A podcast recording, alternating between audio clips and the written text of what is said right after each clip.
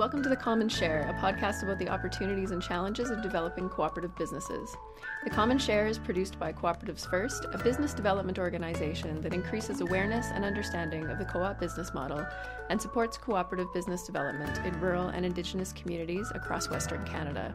For a backgrounder on co ops and a better way to do business, visit our website, cooperativesfirst.com.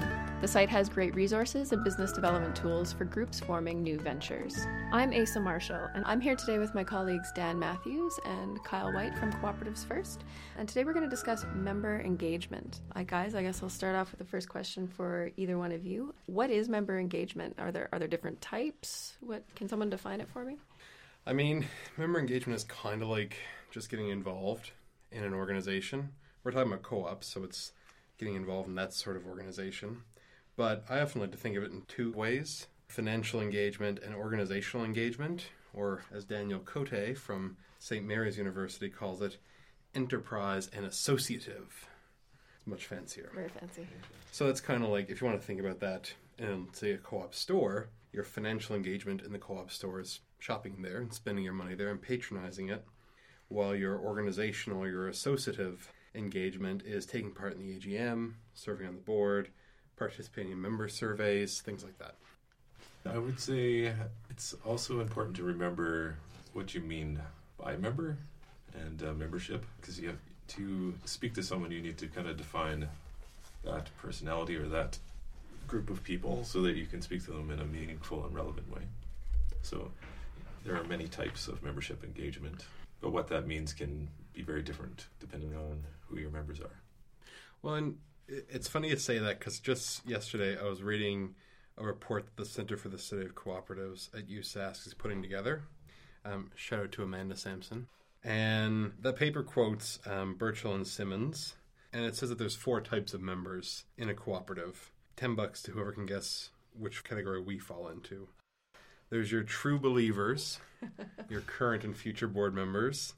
There's your general supporters, the folks that are going to attend the AGM and be active or active ish. There's your loyal patrons who we support our co op and we're going to use our co op.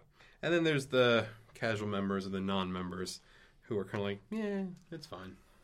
Well, I, I, assume that depending on the type of co-op, you're going to have different levels of engagement and, and maybe not mm-hmm. more of some of those types and less of others. So, for example, in a worker cooperative, you're probably going to have a lot of true believers or, or very loyal um, members, and in a in a large consumer cooperative, you're more likely to have many more that are less engaged. I would say, you know, member engagement, it rolls out in a couple of different ways, and depending on the organization. As you said, worker co ops I mean, those people's jobs are affected by their organization. So they're going to be highly involved, highly engaged, wanting that organization to succeed. Housing co ops, similar to a lesser extent. I'm involved with housing organizations um, in my volunteer time, and it's it's always a little surprising how little people care about where they live. People aren't necessarily willing to get involved or put in some time and effort to make that successful. Um, there are housing co-ops that do a great job of member engagement, and people who are very passionate if you ever check out anything written by the Canadian Housing Federation or check out their newsletters or features of the housing co ops that they feature, there's great work being done all across Canada. But then you look at some of the consumer co ops, and some of them are huge. You know, Pioneer Co op has 23,000 members, Saskatoon Co op has must be 150 now that they've merged with Hepburn Watrous. And MEC has uh, 5 million. MEC has 5 million. Desjardins has 7 million. Yeah. Those are big AGMs, right? yes. We're we're filling the Air Canada Center with some of those. So I mean, but yeah, your true believers are going to come out of that naturally, organically. Uh, your general supporters are also going to be there. That's probably where I fall. Who I attend everything, but I probably don't have time to get involved in the board. And then the loyalty is quite significant. I mean, I would say most co-ops are doing, uh, most of the co-op stores are doing quite well, and you see that in their year-end reports. Mm-hmm.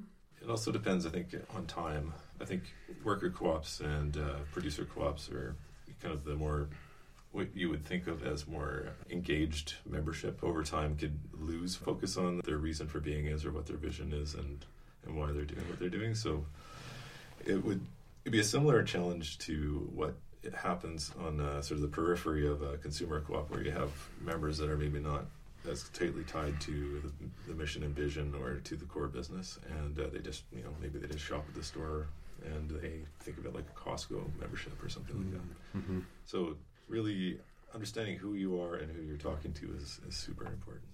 That kind of aligns with the quote that I heard the other day. Member engagement is all about aligning member views with the board's vision. Maybe. Is it? You know, it's hard to say. It. Um, how many organizations actually do that? You know, how mm-hmm. many organizations actually take time to listen to members? Again, smaller ones are probably really good at doing that. Mm-hmm. But how many organizations only engage their membership at the AGM once a year? So yeah, that that ties into uh, kind of the concept of there's an author called Jim Macnamara who talks about organizational listening. So what he's studied is nonprofit, government, and uh, corporate organizations in I believe the U.S., U.K., and Australia. So it was quite a wide study, and overall they found that about 80% of the communication resources of those organizations went to trying to get messages out to their member out to customers so informing people speaking out about things.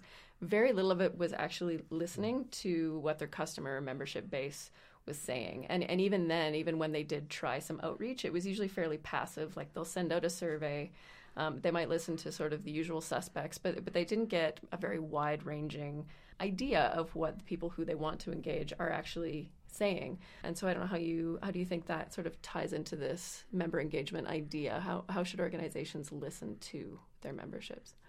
Well, in the uh, in today's day and age, there is almost an infinite number of ways of doing Mhm. that, and not all of it is intrusive in your members' existence. You can do it through all the POS systems in the consumer retail shops that uh, you see across Western Canada are tracking purchases, and they're tied to a member number. So you could just going through that data in itself is a type of membership engagement. You can have the old school suggestion box, which uh, Mm. you know it's the standby. And as long as you're reading those things and responding to them in some fashion, you Mhm. could, uh, you know, that is quality listening. I would think a lot of co-ops today probably have your digital suggestion box, good old Facebook or Twitter, and that is good and bad probably. It, I mean, those are public-facing things, and on a couple of occasions, I've seen organizations get chewed out quite extensively mm-hmm. over their social media. Mm-hmm. So, I mean, it's a good way to get people involved in things. I know just recently Saskatoon Co-op had a couple of social media campaigns, basically organized to get people talking about co-op products and life, I guess. Hmm. Um, but like, what's your favorite thing to cook on the barbecue? What's your craziest thing you cooked on the barbecue? Mine's shark, FYI. um, but it gets like hundreds and hundreds of people involved. So I mean, it's kind of achieving one of its goals, in that it's actually getting people involved and talking about the co-op. But that can also work against you. Like if your organization makes a mistake or it's perceived to be um, shutting people out. If, say, for example, there's a union dispute, you you know that's going to draw a lot of criticism, and if that's publicly facing, there's tens of thousands of people potentially that could see that, and that could impact your business.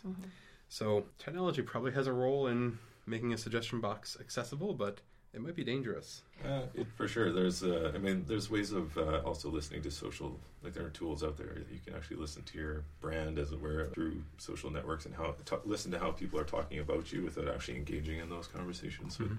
is somewhat less risky, I suppose.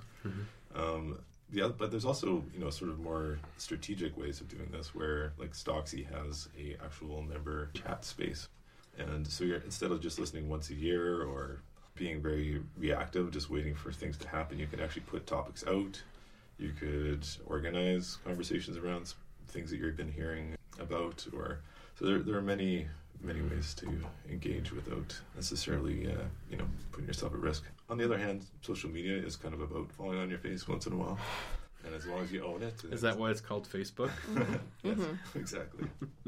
I think um, Macnamara too, though, points out that you know social media is a great tool, mm-hmm. but often it, it is still used to put messages out rather than actually. So, using social media strategically to actually try to create dialogue and, and actually create spaces where people can provide their feedback, maybe in in productive ways, rather than again just trying to push messages to your membership. Make sure you're still you still have to actively strategize around making sure you're also getting the feedback from them as well. Yeah, there's lots of like stuff on the internet. I'll tell you that you should only put out uh, unidirectional messaging, sort of like once every eight posts or whatever. Mm-hmm. And I don't think there's any sort of uh, cookie cutter template to that, but for sure, social media is customer service, not a sales channel or uh, advertising channel necessarily.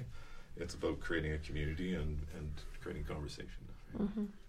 Uh, so I guess now that we've sort of defined member engagement, do you guys want to talk about just why is it even important? Why should we care about membership engagement? I guess it gets back to those two key pieces of membership engagement the financial and the organizational. The reason co ops are formed and the reason people join co ops as opposed to other organizations is because they want to be involved in the organization. Like we all shop at co op because we want to shop at co op and we're an owner of co op and it's better than Sobeys and things stay local and all the other cool things about co op, but it's because we want to be part of that organization.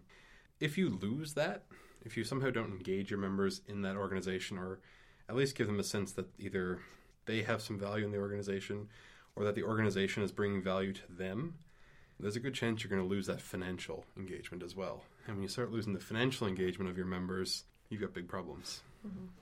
So, is there a way that co ops can actually measure what that membership engagement is? Is there a way you can quantify it? Yeah, there are hard numbers like how many people show up at your AGM or what percentage of your membership shows up at your AGM or is that necessarily a good measure? I'm not I mean, that at all. At, at, uh, I was going to say, It one of the way. last ones I showed up at was uh, there were 400 people there. That was 100 people more than they'd had the previous year. And that is, I think, like a four thousandth of a percent yeah. of the membership. Yeah. So, I mean, it, like, it's good. Mhm. Don't get me wrong. It's definitely good. They made quorum. Things happened. People had fun. There was cake. So, who wouldn't love it? All important things. Yeah. Mhm. But, uh, I mean, it's just one of the realities, I think, of that type of co op. Yeah. And maybe you know when four hundredth of a percent is, is what the target was. You know, like it's everyone has to kind of define what what they consider a success. And uh, you know, if you're a small worker co-op, you have three or four people. Hopefully, you get everybody out. Yeah. If you don't, eh, maybe you have some troubles. That's Yeah. a problem. Uh, but if you're a giant consumer co-op and you're able to, or even a, we have a credit union in town who use blockchain to do their voting. Well, Uh, you know, maybe that's controversial. I don't know.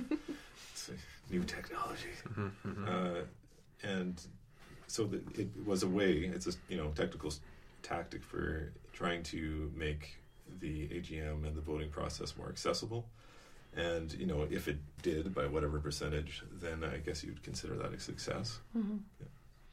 Seems like voting in the AGM, though, maybe is, is just maybe one small example of what membership engagement is or how it can be quantified. Can you guys Yeah. think of any other examples or ways? That's definitely one. Um, it always, of course, comes back to the financial and using the co-op. Mhm. I know certain groups have um, uh, volunteerism in the co-op as a good measurement. So serving on the board, if there's a board vacancy, that's probably a good sign that you've got an issue engaging your membership. Um, so one of the things that this literature review did put together quite nicely is it identifies a couple different components of member engagement, and I'll just I'll just list them out really quickly. Uh, there's democracy. I think we're all familiar with that one. Confidence and trust, presumably in your co-op. Mm-hmm. Communication slash information, accountability, incentives, and loyalty. So I, I think this really gets at a, really important point with membership engagement in that it's a two-way thing. Exactly. So members, of course, need to engage in their co-op, and technically, by being a member, they've agreed that they're going to do that in some one form or another. Um, but co-ops need to get them engaged somehow.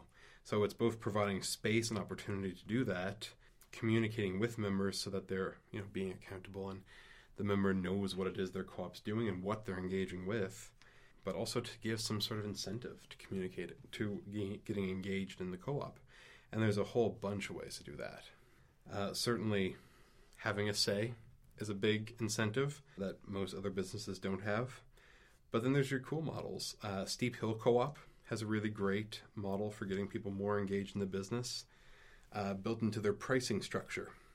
So, the way Steep Hill Co op works, you walk into a store, you pick up some oregano, some organic, non GMO oregano, off of the shelf. And if you're a working member, which means you work two hours per month at the store, uh, you pay the shelf price. If you're a member but you didn't fulfill your work commitment, you pay the shelf price plus a 10% markup. And if you're a non member, you pay a 25% markup. So that's like a tangible way of making clear the benefits of getting involved in that organization. Mm-hmm. And you can access some really, really great products uh, at affordable rates if you do. I can think of uh, like uh, one of my favorite examples uh, is MEC for uh, it's incentivizing, but also just like the the brand presence that they present is unique. It, it's aspirational. You want to be a part of that, and the only way to show up with them is to be a member. So uh, there's a high incentive to want to be one of the cool kids and be a part of the the MEC sort of community Mm-hmm. and that I think is is, is brilliant. Like you're that's an emotion that's on an emotional level, and getting someone engaged on that level is you know you're gonna have loyalty for a long time. People buy into that as a lifestyle rather than just a store to buy things at. Um, another way, it doesn't quite get on the same level as MEC, perhaps, but uh, I heard about this from the Connaught Housing Co-op in, in PA, uh, seniors housing. But uh, again, getting people involved. Um, it's a housing co-op. They give people discounts on their housing charges. If you serve on a board, you get a discount. If you serve on a committee, you get a discount. And if you perform maintenance tasks, sweep up the stuff, repair things, help out an older housing member, you get a discount. So again, it's a tangible benefit that people can appreciate and will make them want to get involved.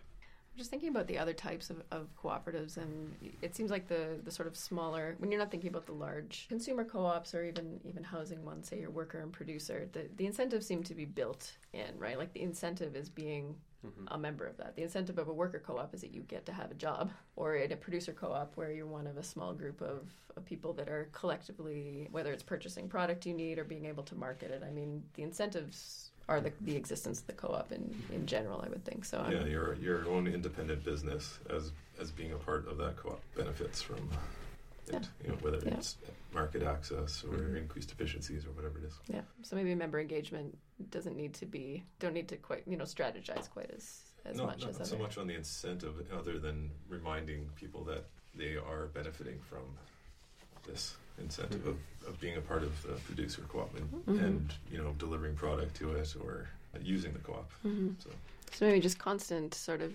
education and reminding people of, of what the strengths of the model are, what what are the, the reasons that they were became a member in the first place. exactly. Yeah.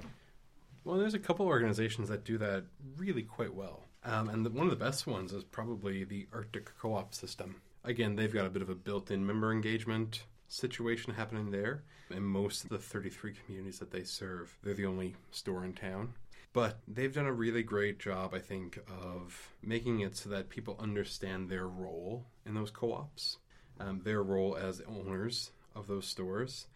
And as a result, I think they've got a strong buy in when it comes to serving on boards and um, getting involved in the management of, of the organizations. One cool fact a lot of the politicians, whether it be um, councillors and mayors or um, members of the legislature in, Nunavut- in the Northwest Territories, often get their first start in that sort of role, in that sort of managerial role in their local co op association.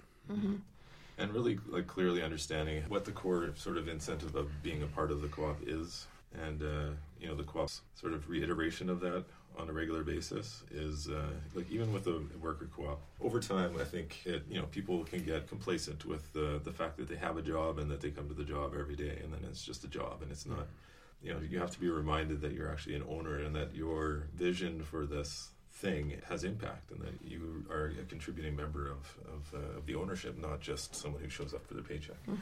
And uh, that is a different level of engagement So I was talking with a, a researcher who's an expert in co-op governance, my kind of guy, and uh, you know he was saying that like worker co-ops are really the ones that kind of keep him awake at night when it comes to issues in governance. The organizational structure itself is a bit trickier because people are in that position serving the role of workers and the incentives in that case are of course pay and because they're also the employer it requires them to take on a, a role that i would say most workers aren't overly comfortable with so in cases where you don't have a lot of experience managing a business or managing staff or figuring out how to muddle through conflict, which a lot of co ops don't, and that's fine. It does create an opportunity where you could get yourself into quite a sticky situation or, or, or a problem that you just can't solve.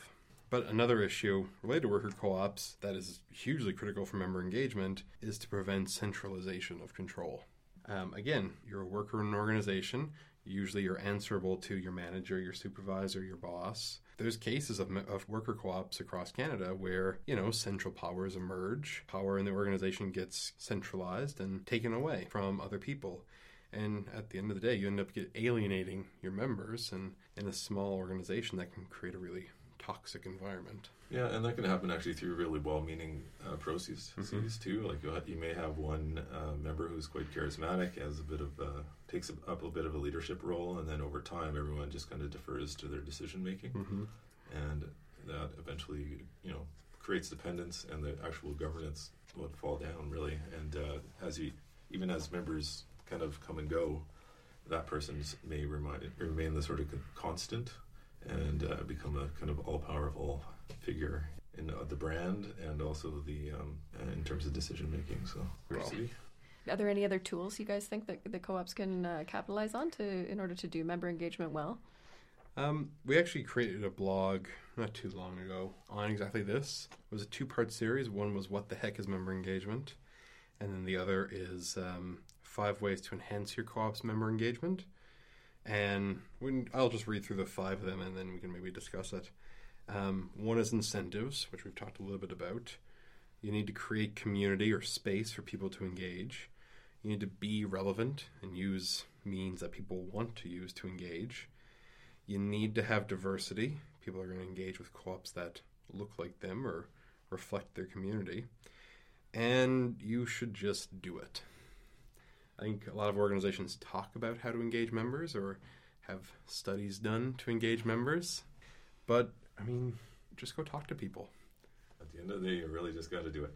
And you can't be afraid to fall on your face. And in one of our podcasts, we talked about diversity, and AC, you've written a really great blog on um, diversity in co ops and on boards. And one of the statistics that jumps out for me from that is that 27% of co op board positions are held by women. Uh, that's a hell of a lot better than the corporate sector, where it's about 14%, but that's a long way off of what it needs to be.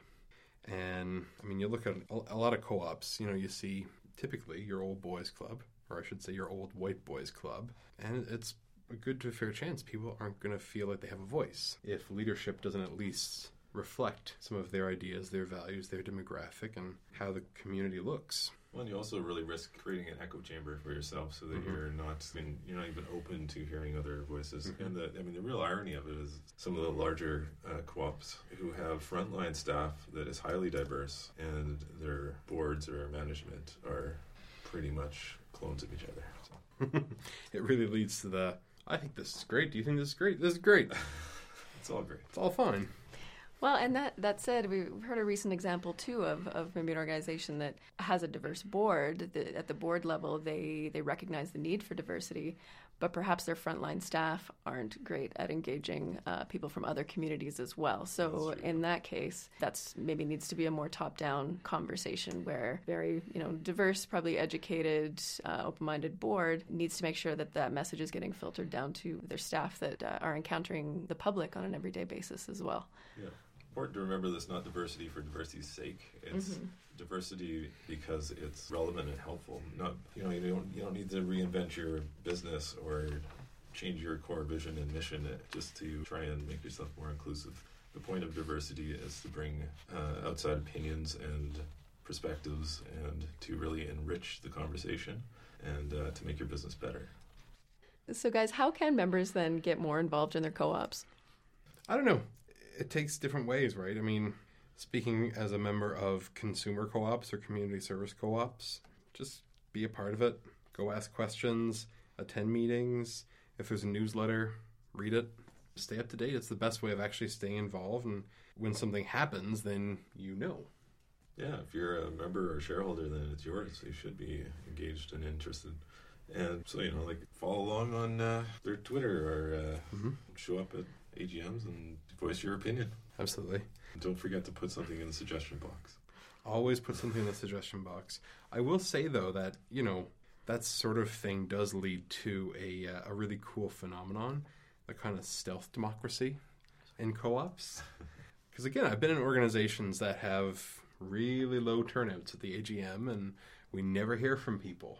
But I know that they're following along on what's happening because if something goes wrong, boom, the room gets filled.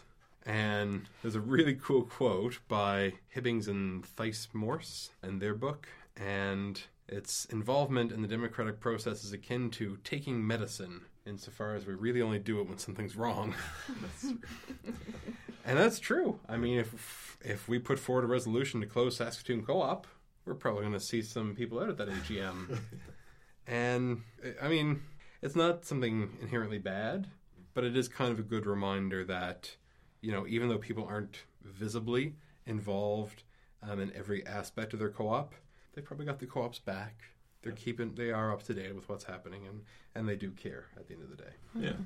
And if you're a worker co-op with four people and you have cons- someone who consistently doesn't show up on Fridays, then maybe that's a Mm-hmm. sign too. But Yeah. I think a lot of co-ops have tons of loyal patrons and general supporters. Maybe not as many true believers as we'd maybe like to see. So, I guess lastly, guys, can you just talk about uh, what Cooperatives First does to help co ops enhance their member engagement? Uh, there's a couple of things we can do. If you check out the Thrive services on our website, you'll see all sorts of different tangible products and services that we deliver to help out um, existing co ops. One of the big ones has to be our governance course that was created by the Center for the Study of Cooperatives at the University of Saskatchewan. It, uh, it's a great resource for anybody who's involved in decision making in an organization and really helps lay out what those roles are, what those mean, and introduces people to the foundations in governance. And if you want to learn more about that, uh, I think you can check out episode three of our podcast, uh, where we talked with Paul Thompson, who's the designer and instructor for that course. Um, but we also offer services like Engagement 101, where we facilitate a members meeting uh, with the co op's leaders to try and work through an issue and get some of that member feedback. And we also do policy reviews to figure out is there something in the organization that is keeping people from participating, or how can we better organize our structure to get people involved and help use the co op model more effectively? Yeah, and also, uh, I mean, the best way to learn is to learn from example, I think. And so if you follow along on our blogs and, uh, the podcasts here, and uh, also feel free to contact us. We can connect you with like-minded and similar co-ops, and uh, potentially create a conversation that way. Just many, many ways to uh, many ways to learn. Okay, thanks, guys. I think that sounds like a good place to wrap that up. Thanks, Dan and Kyle, for joining me in the studio today. Uh, join us in a couple of weeks for the next episode of The Common Share.